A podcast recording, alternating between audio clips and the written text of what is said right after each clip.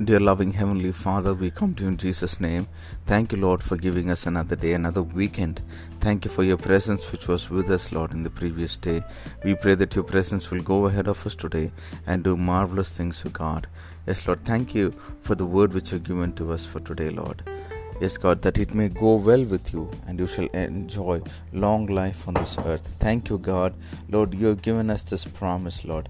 Lord, even as the previous verse to this says, that if we keep your ordinances, if we obey your word, Lord, and if we honor our parents, and if we do the things that your word wants us to do, and surely, Lord, we shall experience these blessings. Lord, we pray that you will enable us to do this. Lord, enable your people to do this, O God. Lord, we pray that they will have satisfied lives, O Lord Jesus.